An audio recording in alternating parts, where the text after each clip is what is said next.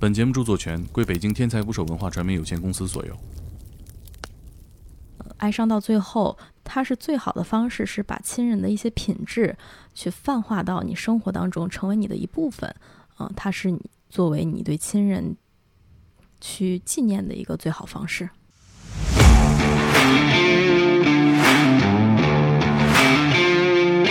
八年还是一九年开始扩招，就变成了那个人工智能与音乐科技部之后，什么东西？什么东西？很多人问我，哎，你们音乐治疗治不治感冒啊？我说感冒吃药就好嘛，为什么要音乐治疗呢？真的有人这样问吗？对呀、你有什么喜欢的音乐吗？我没有喜欢的音乐，告辞，嗯，不告辞，不告辞，我都来都来了。受过专业的训练，不会轻易告辞。那你们这不光要唱，还要创作歌曲啊？他因为女儿不到一岁嘛，非常非常小，就是没有看到，没有办法看到小孩长大，写出来，写成歌我。需要用这种方式去跟他认识的话，那我给他我微博账号是不是就行？你微博账号都能看吗？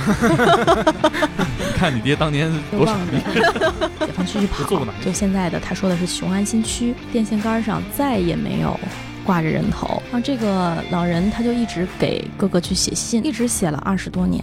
他们眷村准备拆迁了，才发现他记错位置了。后来看到那么厚一摞信，那笔的就很厚一摞，一封一封看，一封一封看，马上回来。长得好看对你的工作帮助大吗？对，因为有可能有一些病患，他抱的心态不是说你是一个医生来帮我治病，而是说你给我带来一段表演，他就纯粹的一个欣赏者，所以有可能不会再有这种凝视吧。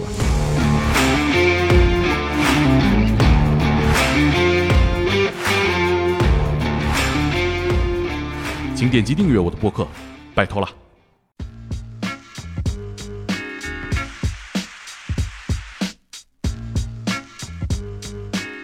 打捞最带劲的职业故事，这里是天才职业，我是猛哥。大家好，我是克林。然后今天我们要聊的职业啊，我还比一般人稍微了解一点点，因为大家可能听到这个，简直是闻所未闻的一个职业哈。那为什么你感觉比别人了解一些呢？因为我们学校有这个专业，啊，嗯，他这个职业的名字叫音乐治疗师。是的，音乐治疗师哎，我们欢迎叫你什么呢？用艺名、花名、笔名，还是 千云妮用音乐治疗，简称音疗？音疗。你们会这样简称吗？对我们就是会，你是哪个哪儿的？音疗的？这个出现在哪儿？在学校里吗？对，学校里，透露一下你的母校。我们的母校是西便门艺校。那我就是沈阳皇家音乐学府呗。和哈尔滨佛学院挨着是吧？其实这个没那么荒诞啊。鉴于您来自中央音乐学院，你是不好意思承认吗？对，这这这特别搞笑。你别你别，这学校不搞笑，这学校挺正经的。还是说你在这个学校留下一些污点了？我不正经。我补充一下，这个学校在我们音乐学院里排中国第一是第一，啊。音乐学院，沈阳音乐学院排前八吧，至少能进吧。也是头部头部音乐学院头部头部，头部中国顶尖音乐学院哈之一。哎，那这个专业其实我大学的时候只闻其名，不知道具体都在教些什么。我甚至不知道这个专业还是真的能培养一批音乐治疗师。直到听到你的职业的故事，我发现，哎，原来还有这么大的发挥的空间，还有这么多能做的事儿哈。所以我们今天聊一聊你的职业。好，对我我说起这个，我会想起我的一个大学同学，学校唯一一个以女装形象出现的一个男孩儿。我们认识了之后，我就问他，我说你是哪个专业的？他说我是音乐治疗专业的。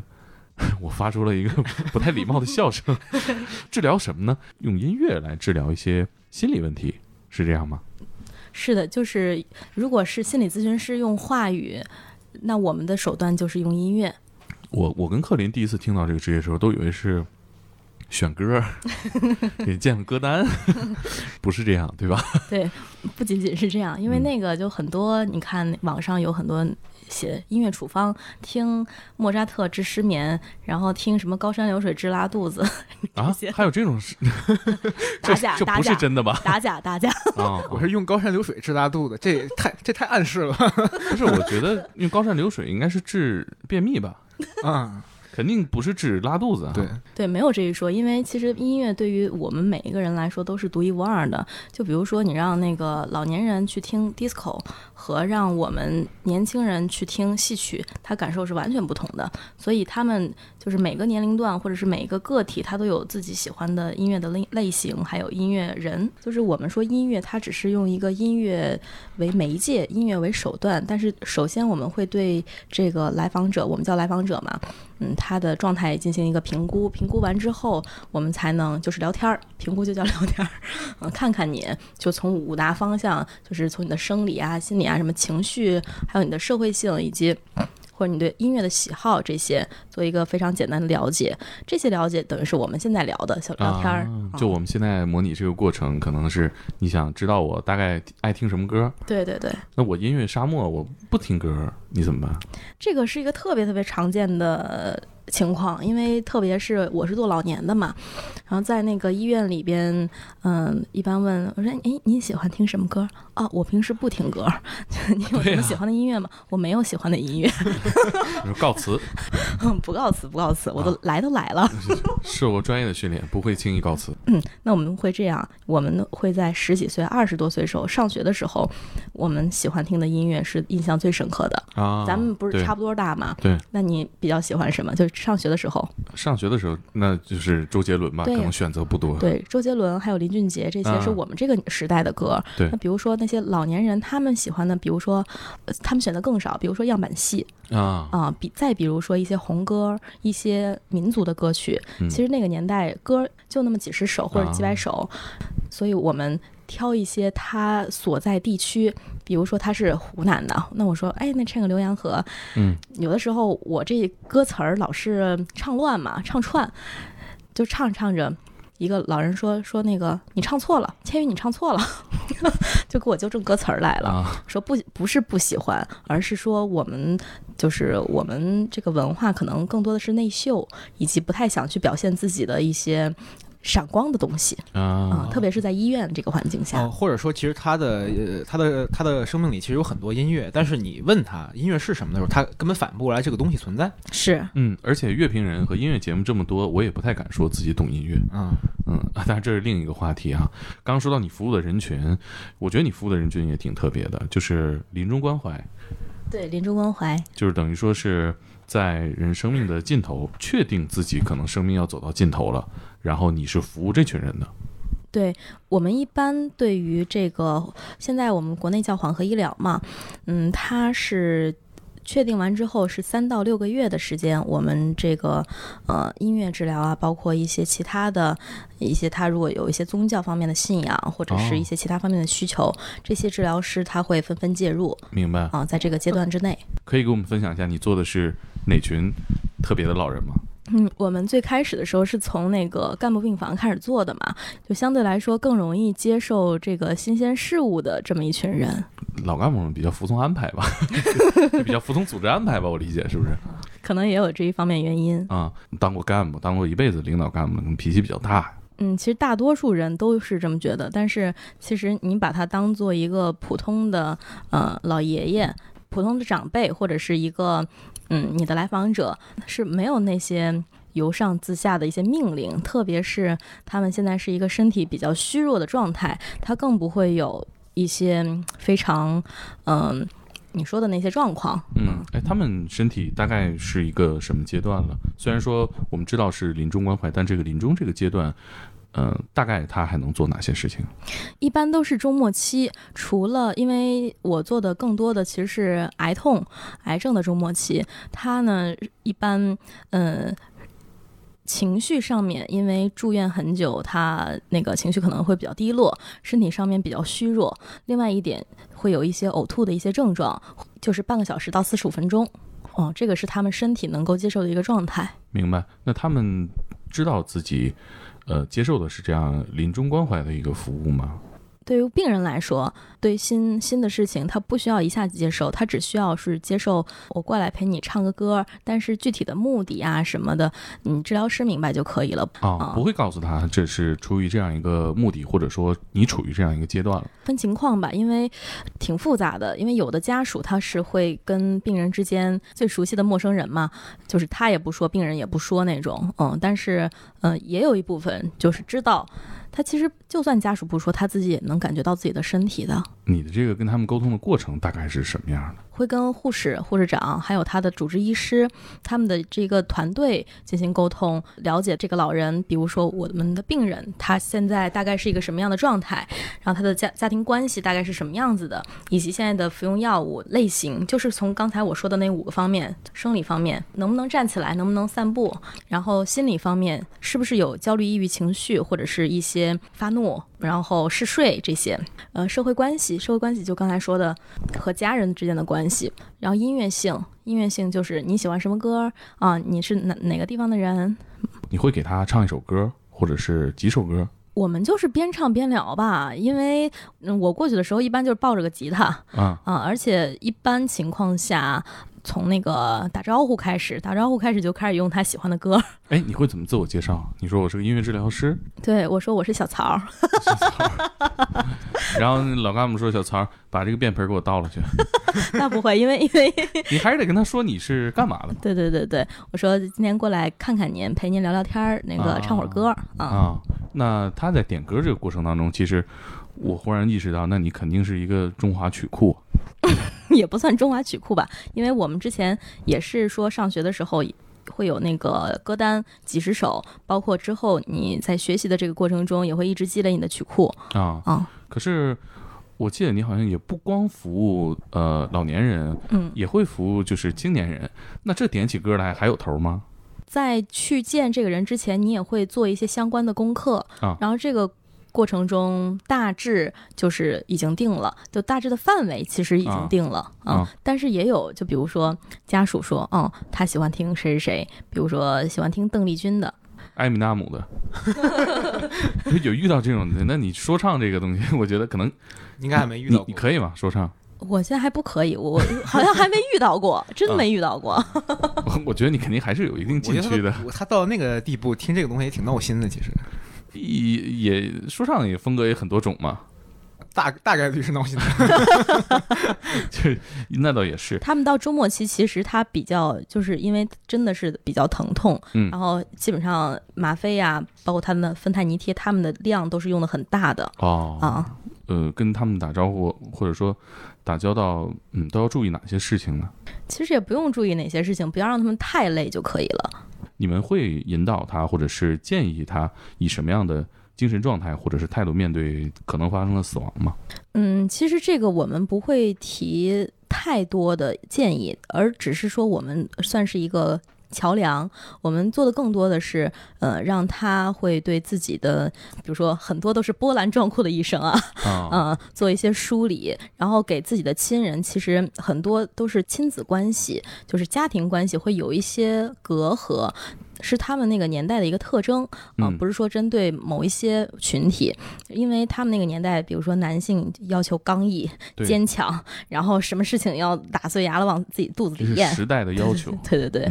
然后对于子女来说，更多的是上级对下级，我要命令你怎么样做，然后你要听我的话。但是子女其实长大之后会跟父母有一些疏远，或者是不那么去亲近。那我们做的就是做一个沟通的桥梁。那我是一个桥梁的话，桥搭好了，你是愿意和你的亲属在桥上去拥抱也好，然后去看风景也好，还是说站的稍微有点距离，一起相视一笑也好，那都是你们自己的选择。我们是都非常的希望看到你们两个之间，嗯，对，去看到彼此。那你这个过程等于说不只服务于这个呃临终的老人，而是他们一家子。可以这么说吧，因为一般情况下的话，我初步会跟那个病人谈，但是后来其实大大多数都是一家人都在，而且就是家人会特别特别愿意嗯陪在这个地方。有一个那个老人的家属就。女儿特别特别忙，每次说主治医生叫的时候都都不在，说哎呀太忙了太忙了太忙了太忙了。然后直到医院治疗去的时候，每周都会在。嗨，他是想想看看新鲜热闹，还是不是还是你们会要求他？不会要求他过来了一次就觉得新鲜热闹，这是第一次。啊后来，嗯，就当时他们聊了一些自己的和过去的一些事情，啊，然后效果可能也比较好。后来他就都过来。你这个治疗行为其实特别像那个家庭心理学那个范畴，就是他会把那个一个大家庭作为单位去进行舒缓，而不是只是针对一个个体。是这样的，特别是我们就是国内，就发现我们那个国人的一个特征，他其实都是以家庭为单位的，而不是说就是像一些个人的行为。在服务的这个过程当中，呃，人最多的时候大概多少人？就现场现场啊啊，三十多个吧。这病房也不老小、啊，是是是多大一家庭啊？这个，嗯，不是家庭，除了家人之外，还有一些，因为我是要做案例，嗯，然后做的案例的时候，会有全国的一些医生、护士都会围观。三十多个人，等于你办了一个小型的演唱会啊，是是这个感觉吗？你你有想到这一点吗？当时我就觉得氛围特别好，因为当大家都在唱同一首歌的时候，其实很多人都是在哼唱。这些人他的父母可能是他的长辈，也是这个年纪，他们也会想起自己的故事。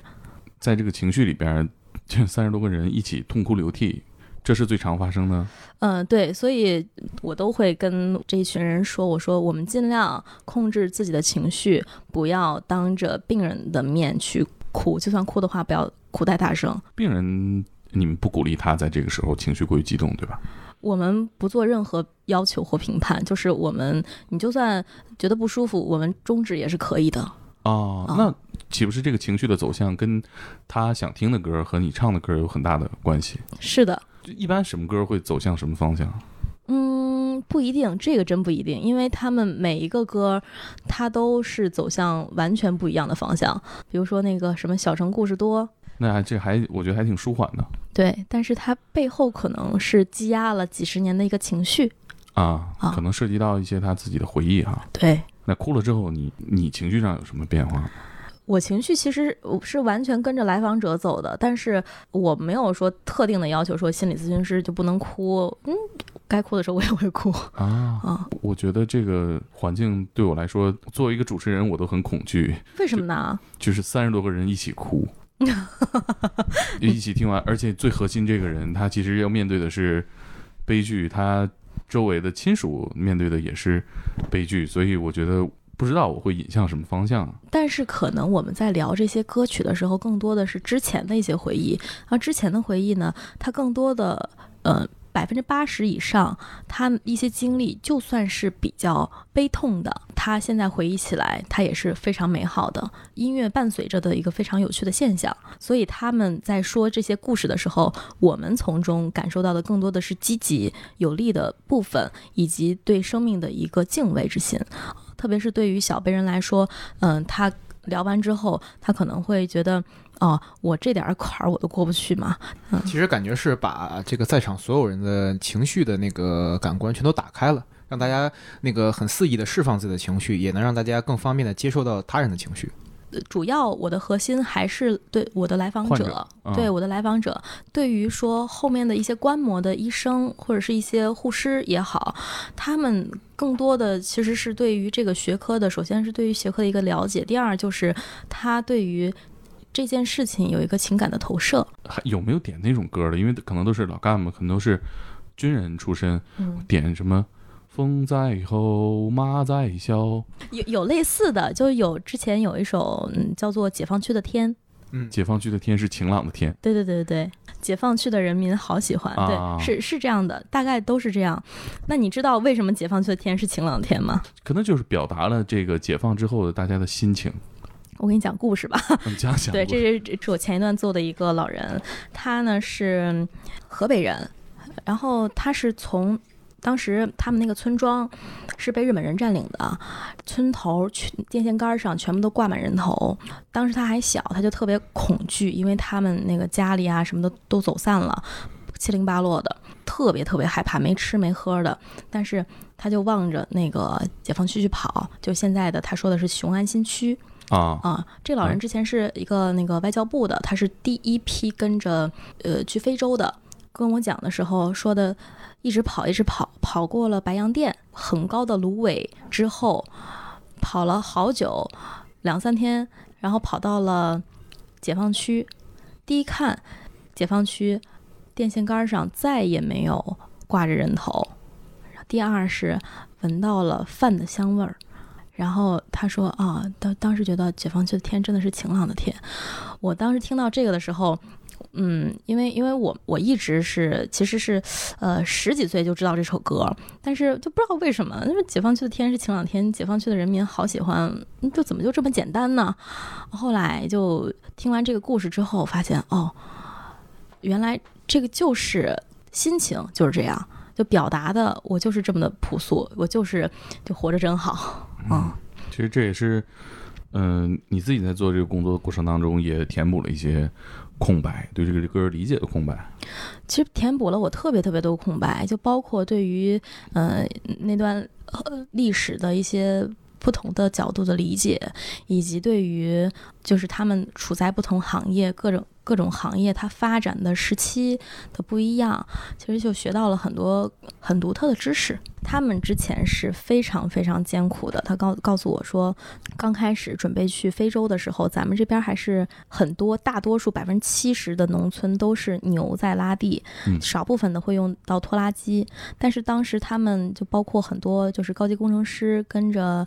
就是领导人一起到非洲的时候，他们就是修的路都是土路，而且他们各个村子，呃，他们非洲当时的感觉还是比较原始的一个状态。什么时候的事儿啊？嗯，六几年的时候。是哪个领导人？他们是跟着周总理一起的，因为当时他跟我说了一个，呃，七二年十一月份有一个事情，是我们中国是那个进入了联合国，投票进了联合国，但是当时都说啊，非洲兄弟把我们抬进了联合国，但是他说的时候。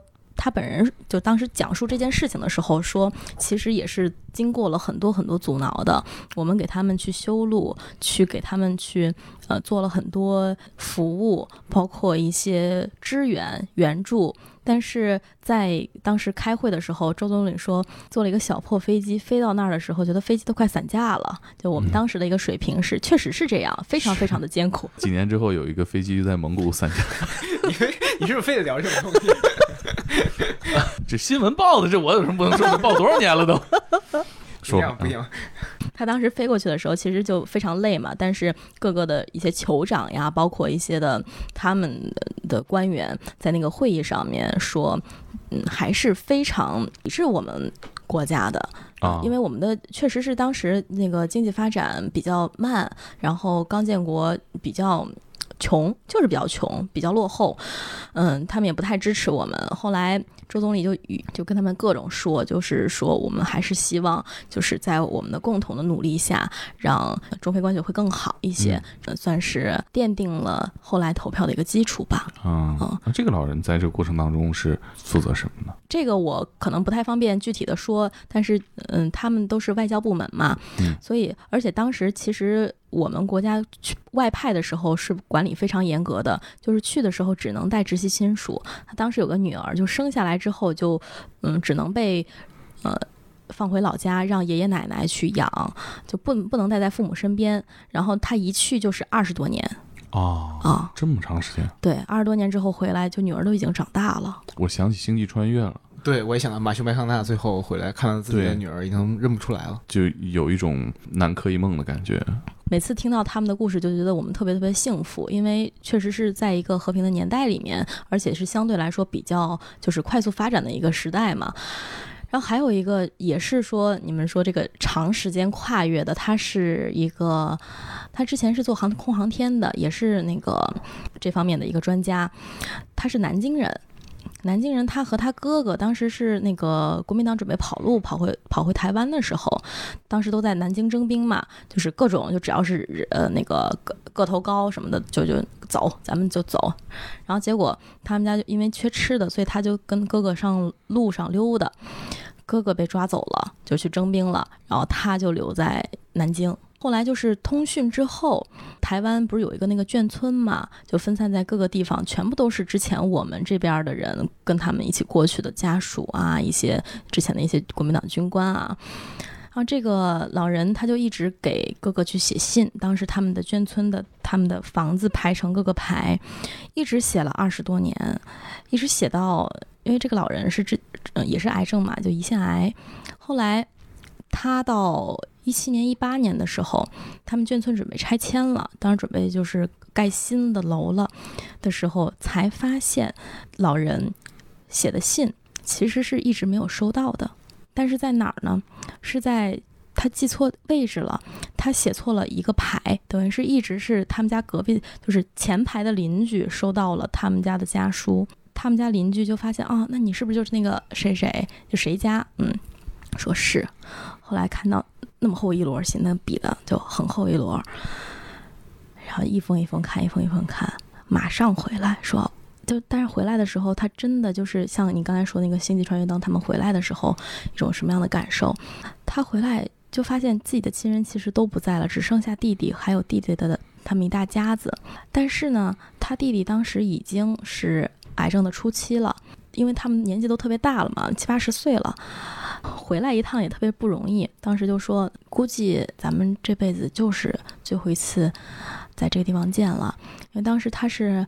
嗯，癌症的话，他哥哥其实也是颤颤巍巍、颤颤巍巍推着过来的，说我就希望我我把我的生命我给你续上，让你多活几年。说我能见到你们，我已经非常非常觉得这辈子就不可思议的一件事情归根了。这么多年，信一直寄错地方了，耽误事儿太大了。寄了几十年。对呀，他一次性看到这么多信，其实跟刚才那种嗯时光穿越的感觉也很像。对，就是感觉把整个的那么长的一个时间摊平在你眼前，这个东西，这个冲击力实在是太大了。其实这个挺残忍的，我觉得。对，然后他们眷村就是台湾有一个眷村博物馆，他们就是包括之前的一些飞机的零件呀，包括一些家书，很多都是家书，还有一些相片，都在那个博物馆里有展览，很多都是就各家有各家的无奈。之前也是眷村里面出了很多那个明星，邓丽君，嗯啊，就是眷村出来的，嗯嗯，桃园眷村吃早点，也出了一个饭店。对，那你接触他们这个过程当中，你像突破你认知的事情应该挺多的吧？嗯，非常多。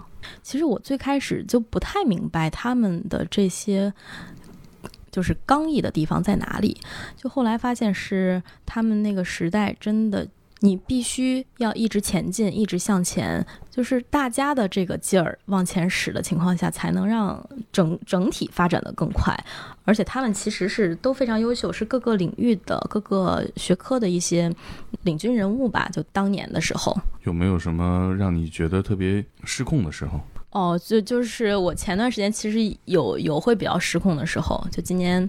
呃，去年，对，去年，今年已经二零二一年了。嗯，呃，当时他也是一个那个中末期的患者，他是，他跟咱们年龄差不多大。就是之前我一直做的是老人嘛，就是了解的会比较多一些。但是突然之间我说，哦，就他当时找我的时候，女儿还不到一岁，等于是刚刚，他病情发展的非常非常非常快。失控的是什么呢？就失控的点呢，就是他对于女儿的这个关心和爱，以及他对于这个家庭的关系，还有除了肩腺眼角膜，是把器官都会捐献掉的，所以会让我觉得他特别伟大。呃，他点了什么歌？他点《稻香》。嗯，唱的第一句开始就开始痛哭。他。对，因为他。那你情绪怎么样？呃。真的是比较难受的，因为看着自己的一个同龄人，而且是刚刚等于是安置下来啊，也结了婚，也生了小孩儿，然后小孩儿也刚刚那个，嗯，断了奶了，算是。他家人在吗？那天？家人全都在，哥哥姐姐，然后还有爸爸妈妈，还有自己老公。然后我们做的时候，当时他是那个刚刚回家，然后他女儿就一直偶尔给我跑过来看看，哎，妈妈还在，啊，一会儿跑过来，哎，妈妈还在。它对于我来说，感受会不一样的点，或者是我更加感触到的点，就是一定不要不珍惜身边的人。她是因为是那个第二个女儿，所以是算是超生。然后在他们那个时候，嗯。超生是抓的比较严嘛，就是计划生育会比较严格。然后像之前的一些导演的被超生被罚的一些案案例，大家也都知道。嗯，那当时他因为管得太严格，父母就把他送到了农村的姥姥家，然后姥姥就把他带大。但是因为老人他不知道他要打疫苗，所以他就没有给这个孩子打那个，他是肝癌，所以就没有打乙肝疫苗。那这个导致他长大之后一直是大三阳，大三阳是转成了肝癌。就查到之后就非常严重，而且发展就非常快。然后他一直嗯会有一些怨恨自己的父母吧，说为什么那个给到上一个孩子自己的哥哥或比那个非常好的关注，但是没有给到我。那确实是可能这这个家庭是有一个显现的一个矛盾点呢。对，嗯，他他生病之后，我也跟他聊过这件事情嘛，说你对妈妈说怎么样啊？他其实最开始的时候是非常非常愤怒的，因为就是说凭什么是我？我会有这样的一个心态。后来他妈妈一直是生病的时候陪伴他，又怎么怎么样，一直是他痛的时候一直在他身边，一直握着他手。然后后来觉得他妈妈也是特别不容易，因为妈妈也是非常，他有自己的一些呃不得已的地方。我之前一直都不觉得说我们我做的这个临终关怀，它是我还是以个体为主。但是这个之后，我发现包括之前的案例，我都是结合的家人和来访者一起，但是这个家可能会更大一些。诶，像这么敏感的话题，你会怎么跟他开始这样的话题啊？对于来访者就是真诚，然后问话的一些技巧他有，但是最主要的是你当时的感感觉到的是什么？你不懂的你就去问他。其实遮遮掩掩的并不好，他们的精力其实也有限，他们的时间更有限。在治疗过程当中，他妈妈在吗？他妈妈就在屋外守着。就最开始，其实我是跟跟他们家人都沟通完之后，我才去见他的。后来见他之后，跟他家人再去沟通，其实会有一些嗯不一样，或者是一些深化的点。心理咨询师他可能需要一些能力是异于其他职业的，比如说亲和力，需要吗？你看我怎么样？这是另一回事儿。你觉得需不需要亲和力？当然需要了。那需不需要魅力？表演音乐肯定是需要魅力的，魅力的成分大还是心理学的技巧成分大？我觉得真诚的成分最大。呃，是你们突破的一个难点吗？我觉得这个对你们来说可能是起点。它其实是就是一个共情能力，我们叫做 ISO，就是同步原则。你是否能把握住来访者现在的情绪部分，然后你就是否能做好这个治疗。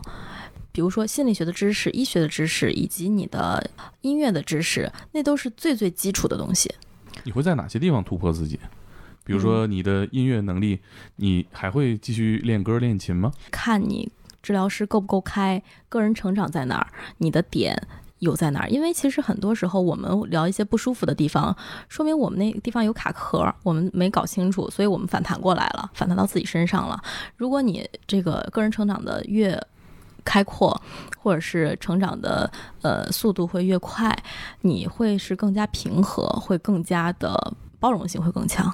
一般你的职业还是聚焦在临终关怀，然后偏老人这个方向。那如果说像我们这个离死还远着的这种人呢？这话我觉得不要立这种 flag。没事儿没事儿，就是比如说也遇到一些心理问题，那你们会不会推荐我们去找这种音乐治疗，还是说你直接推荐我你去听歌吧，别在这儿？我觉得用用什么方式其实都可以，不仅仅是音乐治疗啊。你比比如说现在比较火不是正念嘛？啊，它其实就是说你不要去纠结，而是去看到当下发生了什么。有一些问题其实是你真实发生的和你感受到不一样，就是分清楚你的一些情绪，还有你的事实。啊，或者是你喜欢画画，还有那种画绘画治疗师，还有舞动治疗师，啊，这这些是偏那个艺术方面的。那包括正统的很多那种心理咨询师啊，嗯，但是呃，这个其实感受的话，如果因为很多人会有病耻感，就是我不想让别人觉得我有病。对你刚刚提到这个音乐的能力，我听这意思好像是说音乐这个技能点儿点到一定程度就差不多了。更多的是去点一些，比如说像你比较比较重要的共情能力。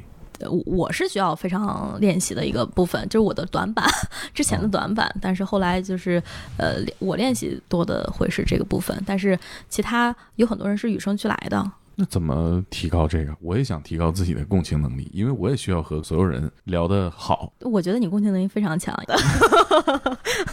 别捧我，你给我，你你教给我一些技巧。你怎么？人的意思是人要收费，你这 是不是这个就？你这想白套话不可能。克林这时候讲，我们离这个服务还远着呢，是吧？其实我觉得访谈类的节目，它很多的都是共情能力要求非常强的。很多人问我，哎，你们音乐治疗治不治感冒啊？我说感冒吃药就好了嘛，为什么要音乐治疗呢？真的有人这样问吗？对呀、还不少呢。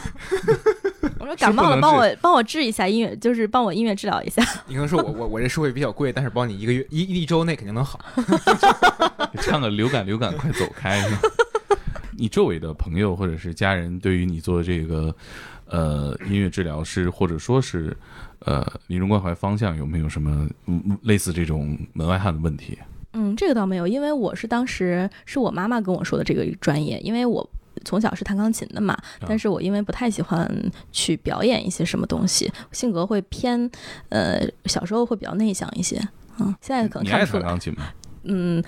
我小时候是不喜欢弹，但是后来，呃，到初中之后，发现钢琴其实是我的一个表达工具，或者是一个朋友，一个陪伴。这个表达工具指的是你跟谁表达我跟钢琴表达，啊？你跟钢琴表达对对对，只只是说就是会投射一些东西啊。哦，我还以为是跟你妈妈表达，就是妈妈跟你说了什么你不高兴的，然后你有个噔噔噔，我跟妈妈关系比较好，跟爸爸关系就是之前是一直不太好的，非常紧张。嗯嗯，那你现在爱弹钢琴吗？还会弹吗？嗯，现在也会弹，嗯但是现在更多的是一些就是嗯练习部分会在，嗯然后偶尔也会因为很多就来访者要写歌啊什么的，会一起写一写。还要创作歌曲啊？对对对那你们这不光要唱，还要创作歌曲啊？对，就其实这个可以接着上次那个，就是刚才我们聊到那个跟我们年纪差不多大的女孩儿，啊、例子讲，嗯，她就是会帮她创作歌曲，为什么呢？因为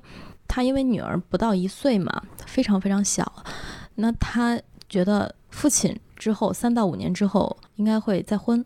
嗯，小朋友跟着谁，就算跟着自己的家人，跟着自己的最好的哥哥姐姐，他也不是妈妈。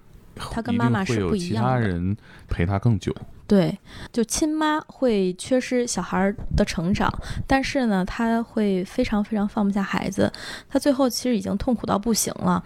他说，就是没有看到，没有办法看到小孩长大，没有办法看到小孩就是这个成长过程中发发生的一些事情。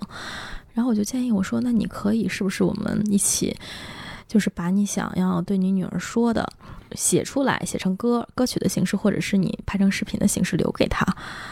比如说，他第一次他上学的时候，上学之前，第一次谈恋爱的时候，或者是第一次那个女生来月经的时候，以及后来结婚的时候，他有自己的小朋友的时候，我们写成这样的一个系列，留给他，做一个时间胶囊，对，相相当于一个那个呃音乐遗产部分，就留给他的话，他能感受到妈妈其实一直一直在的。然后他就当时跟我举例子，他说我就像我就想化成一缕清风，就是每次春天的时候吹过我女儿的脸庞，我想告诉她就是春春天来了，我想在她不开心的时候变成阳光，然后照着她，然后抱着她，让她身体暖和一些。幻化成各种各样自然界的东西，让女儿觉得不孤单。因为很多时候，特别是小小朋友，他并不是什么都不懂的。就就包括我们自己小时候，自己可以想啊，情绪是非常敏感的。就爸爸妈妈吵架，小孩都会特别害怕，而且很大一部分的小孩在父母吵架或者是就离婚的时候，会觉得啊，是不是我做错什么？是不是因为我做错什么？爸妈不开心了，所以他们就是不要我了，会有这样的一个想法。那为了防止说他女儿之后说是不是因为我做错了什么，所以妈妈生病了，所以才离开我这样的。妈妈是一直爱你的，但是是妈妈因为生病的原因，她没有办法一直在了。但是如果你想妈妈的话，妈妈妈妈就是天上的那颗星星，妈妈是一直陪着你、守护着你的。不要担心，你也不要害怕啊！你不是没有妈妈，只是妈妈嗯不是在以这个形式去陪伴你而已。哎，这个歌你们一起写了吗？嗯，一起写了。之后如果征求他家属同意的话，其实可以放过来。我觉得这个事儿其实还挺浪漫的。穿越时光给未来写了封信嘛，对他是一个，其实当时写的时候觉得特别残忍啊，他的事情会让我想到很多我小时候就会有有一些投射在，嗯、在跟他做咨询的时候，我自己也有做咨询，跟我自己的督导会表达一些我自己的情绪在。督导是专门配给心理咨询师的，对，心理咨询师也有自己的心理咨询师，就是等于说给心理咨询师做保养。对，呃那你自己跟你的督导是怎么说的？具体是什么是不太记得了，因为之前我有类似经历的，其实是在我刚刚做这个的时候，有一个非常非常非常对我触动大的一个例子，就是我想为他多做一些什么，但是其实这个度要把握在你是作为一个咨询师的这么一个角色之内可以做的，然后如果你越过这个边界，其实可能是对你自己和对他都不是一定不是一件舒服的事情。我说你的情感超过了你工作的范畴，嗯这是一个什么样的例子？嗯，就当时因为这件事情，我还就是消沉了一段时间。就当时是在那个美国一个宁养院，就是纽约上周一个老太太，她已经九十多岁了。然后我们那个呃那个学期，我都在给她做回顾吧。就是我当时回国之前，她跟我说，她说，嗯，她说我我我这辈子我再也见不到你了。她说你走了之后，我这辈子再也见不到你了。非常有教养的一个，而且非常漂亮。她都那么大年纪了，而且，嗯，可以看到她年轻的时候非常漂亮。当时还，她有戴那个有戴珍珠，还有穿了手套和袜子哦，啊、就是在那个情况下，嗯，因为她的女儿还有她的儿子都不在身边，只有她自己老伴儿。才有有好几个老伴儿，其实都纷纷过世了，因为他其实年纪非常非常大了。最后那段时间跟你走的还比较近，对，然后他就当时对我说的最后一句话，我就一直记得。嗯，他其实有有点那个阿兹海默，啊，对，会重复性的说一些话，就一直说，他说我希望我把我这辈子所有的好运气都给你，我就希望你能坚持做你想要做的事情。运气的遗产给你了，嗯，蹲在我，因为我在跟他跟他告别嘛，然后蹲在他的那个轮椅下面，他护工就是在旁边，也是在旁边，然后我的老师他们也在旁边，然后就拉着我的手，一直说说，嗯，后来就比较后悔的点，其实我不是很了解美国他们那个年代，应该是十九世纪初那个年代的事情。而且我也不太了解他，比如说他们特别喜欢洋基队歌，他们的文化是我完全嗯没有做好这个功课，所以我非常愧疚。你在美国待了多久啊？一年多吧，那跟这个老人的接触过程大概是多久？大半年。我觉得可能也有文化的隔阂，可能对于你来说，了解这个的成本嗯确实太高了吧？当时也是在一直学他们的一些文化呀，一些了解啊，但是还是就是隔了一层什么东西，对对我来说是一种障碍。即使是在中国，你接触这些老人，还有一个时代问题，你就更别提是一个美国老太太了。你们这个专业在大学里头大概会招多少学生？我们当时是招了很多年，是每年收五个人，每年五个人。但是后来是从一八年还是一九年开始扩招，就变成了那个人工智能与音乐科技部之后，什么东西？什么东西？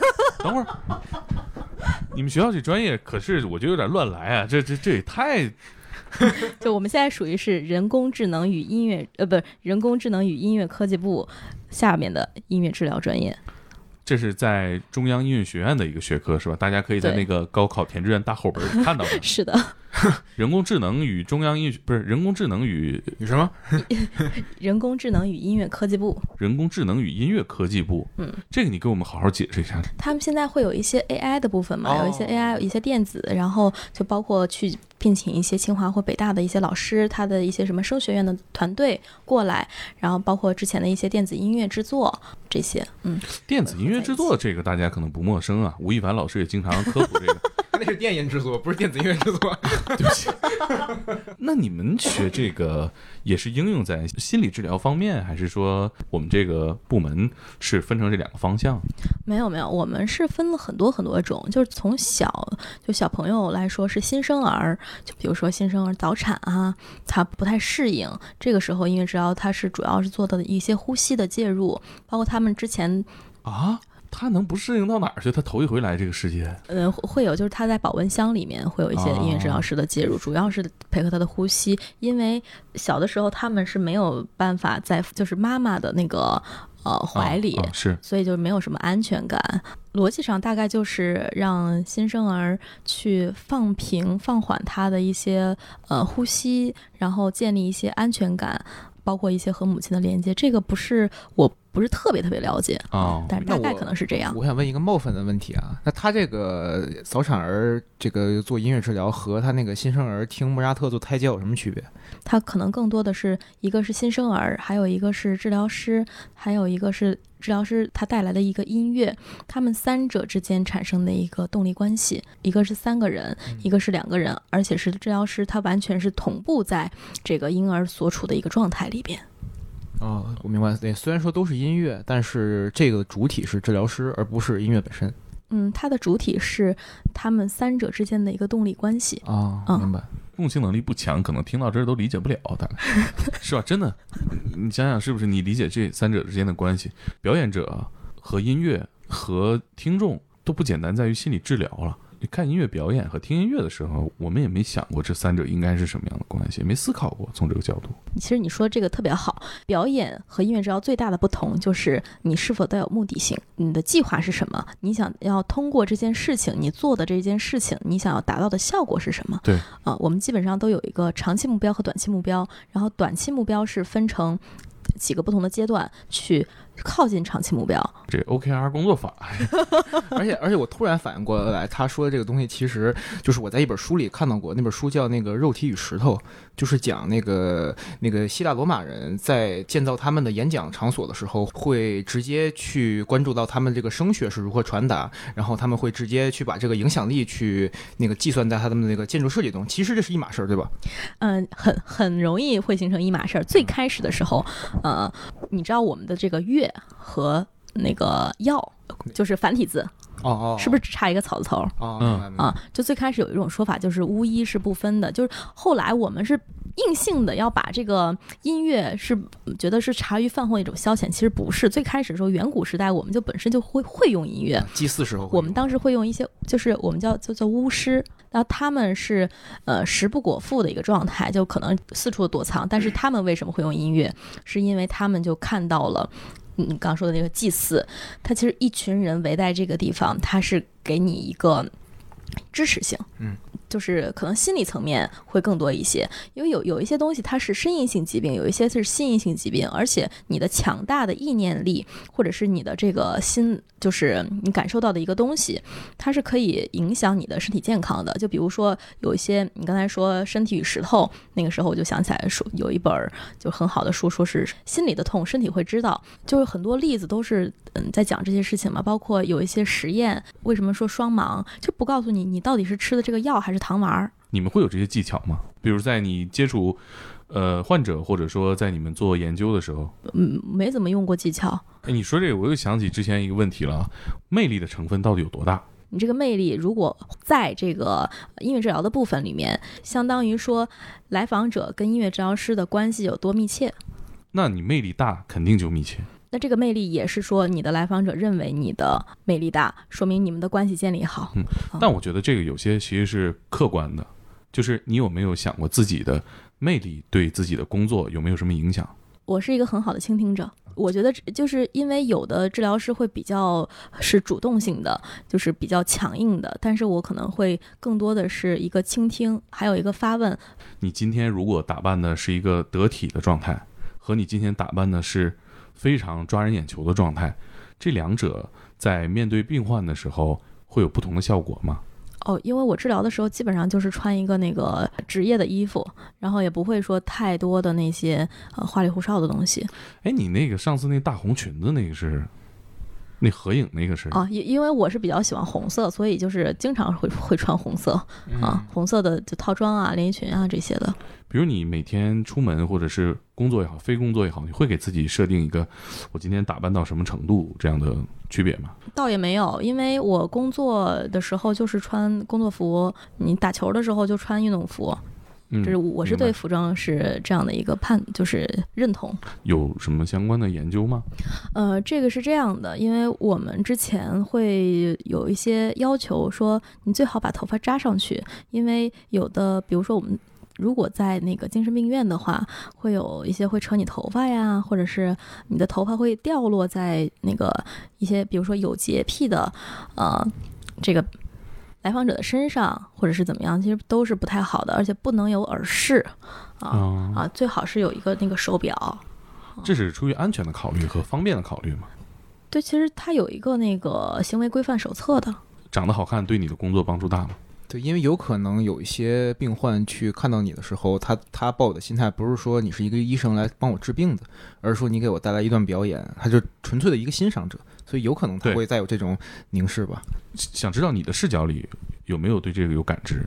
嗯，这个我是不会考虑的，因为我在做就是见这个病患之前，基本上啊，基本上就是要不然是先见家属，要不然就是先讲课，一般都是在讲座的一个过程完了之后，就带大家进病房演示。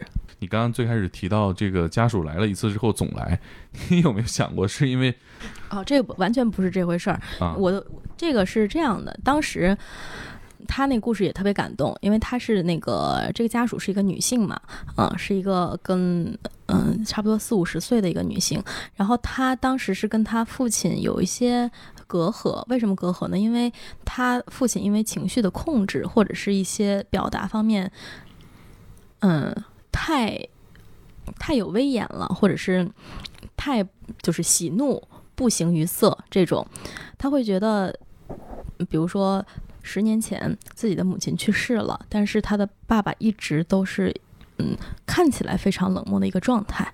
但是后来他第一次的时候，他爸爸唱了一首歌，叫做《最浪漫的事儿》，边唱。然后老爷子边哭，就觉得说啊，就非常想念自己的亡妻，就对他的一种陪伴。啊这个时候，经过了那么多年之后，他的这个女儿才知道，原来爸爸是爱妈妈的，只是表达爱的方式，每代人有每代人的不一样。我其实问这个问题，我想到了一些职业啊，比如说我前两天看一个搞笑视频，这个爸爸拍说给孩子辅导这个舞蹈，说这个课太有必要了，老婆咱们得坚持上，然后就录一段视频，然后老师穿的特漂亮，然后爸爸一直在拍老师，还有比如说做保姆、做呃月嫂，会有这样筛选，比如说这个月嫂很年轻很漂亮，家庭在选择月嫂的时候会有一些特殊的情况。我觉得你这个职业忽然是不是也可能会面对这样的问题？我觉得好不好看，可能是它是一个，就是就长得差不多就行。但是如果你真正的跟一些人接触的话，可能更多的是一个，呃，就心理建设方面的事情，跟你的长相和你的高矮胖瘦是没有什么关系。所以我有的时候是九十斤，有的时候一百三。啊，这是有时候的事儿吗？这跨度有点过于大了。就比如说我疫情可以就是一下胖二三十斤，你你是在乎形象呢，还是不在乎呢？我这有点犯糊涂，对啊、有点看不出来了。他可以在乎，但是不用那么在乎。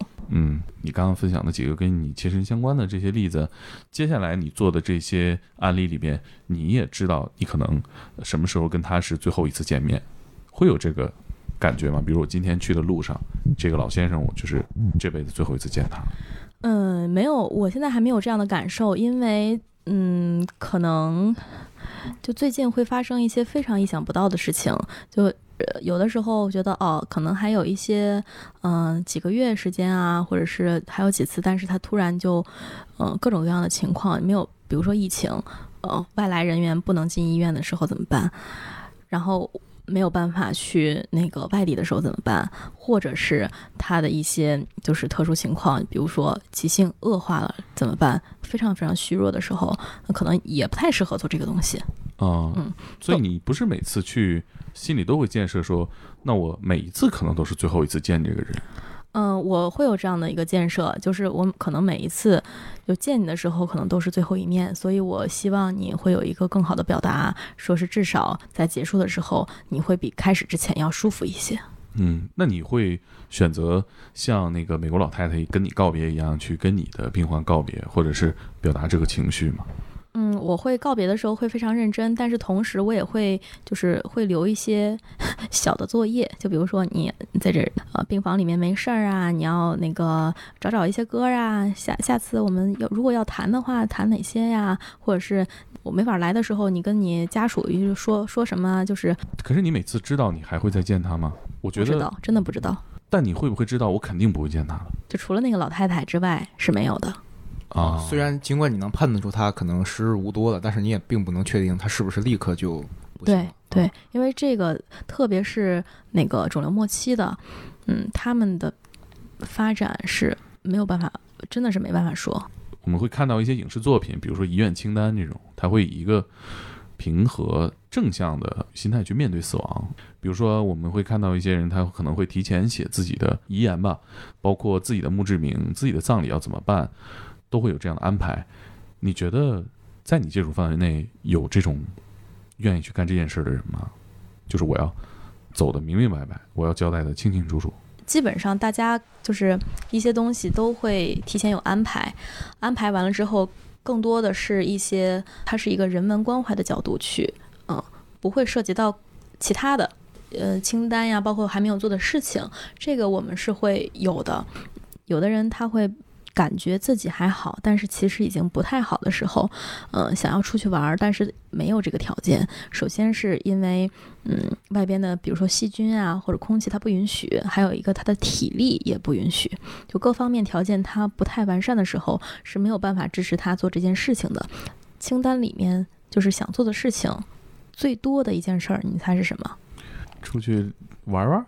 我想拍张全家福。这是说的最多的一句，哪怕是只有两个人，我想，我想再跟他拍一张全家福。这很中国，非常中国。就可能那个很多死者不会像那个咱们在影视作品里看到一些呃非常积极、非常正向，但是好似乎这个大环境对于临终关怀这个事已经有了一个挺大的一个态度的转变。因为我印象中，呃，临终关怀这个东西最早在中国它是被翻译成姑息治疗。对。这个“姑息”这个词就非常有负面，但现在已经变为缓和医疗。然后再加上你刚才说，像这个学校已经开展了一些和人工智能啊、科技方面的一些结合，就说明这个整个的这个国家，它对它的认知已经开始到了一个新的阶段了。对，最开始的时候，其实我们这边是不能做这件事情的。嗯。后来到一六年的时候，我我是跟我的那个老师他们一起参加，就是协和有一个呃缓和医疗的首次的医师培训。嗯。再后来就是一七年说。有开始有第一届那个缓和医疗大会，然后一八年、一九年这种，后来一八年的时候会有一些试点，试点的医院、试点的城市七个到后来的十几个，包括现在的每年都会有卫健委组织的这个呃缓和医疗的呃医师资格培训，或者是专科的护士培训都会有，然后包括协和它也开展了更多的人文医学的这样一个课程。我们抛开工作。就如果是你的朋友，你怎么看待？你会怎么说？其实我最开始就是有这样的想法的时候，是在我非常非常小的时候，因为当时我是跟着我那个老奶奶，就是妈妈的奶奶长大的。她当时去世的时候，我还在上幼儿园。但是呢，当时因为一些原因，说那个小孩儿你不要过去，就是没有怎么样好好的道别，而是在就是旁边的。旁边的邻居爷爷家，在那个二楼看着他们在忙前忙后，那我其实也是没有办法去最后抱抱我。一直养我的人啊，或者是没有没有一个告别。然后，如果我我想说的话，其实就是你说到你该说的，不要让自己之后会感到的后悔。但是，其实我们后来也会给家属做一些哀伤性的辅导。哀伤到最后，它是最好的方式，是把亲人的一些品质去泛化到你生活当中，成为你的一部分。嗯，它是你作为你对亲人去纪念的一个最好方式。其实我觉得咱们今天聊到的，你跟那个呃女孩一起去写歌这件事儿，还挺让我感动的。因为很多就是他其实也是想教自己的女儿，就怎么怎么样，然后说很多就是生命教育的本质就是一个爱的教育啊，嗯，就你嗯让他学会怎么样去爱人，怎么样感受到这个东西。其实你看，我我刚想的时候，我忽然想，如果是我的孩子。我需要用这种方式去跟他认识的话，那我给他我微博账号是不是就行了？你微博账号都能看吗？